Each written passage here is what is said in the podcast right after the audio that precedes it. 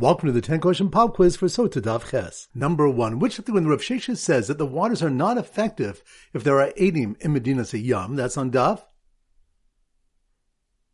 Vav. Good. Number two, which Daf the when B'mida Sha'adim Modid, Modid low, according to the measure with which a person measures his actions, with it they measure for him in punishment or reward, that's on Daf?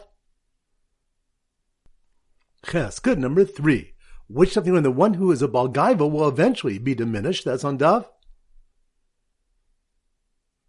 Hey, good number four. Which of the one why both Rabbi Yehuda and the Chachamim hold differently in terms of the concern for illicit thoughts when it comes to the sota and stoning? That's on Daf.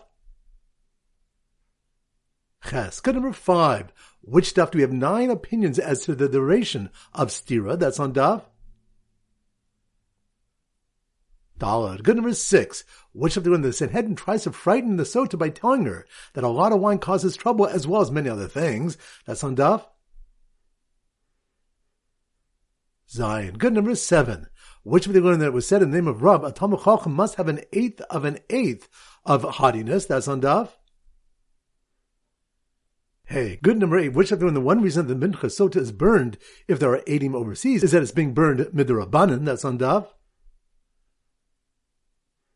Vav. Good number nine. Which of the one we do not give two sotas to drink at once. That's on Daf. Ches. Good. Number 10, which after we tell the Sota about the confessions of Yehuda and Ruvain. That's on Daf. Zayin. Excellent. That concludes today's pop quiz. This is Rabbi Ram Goldham wishing a great day and great learning.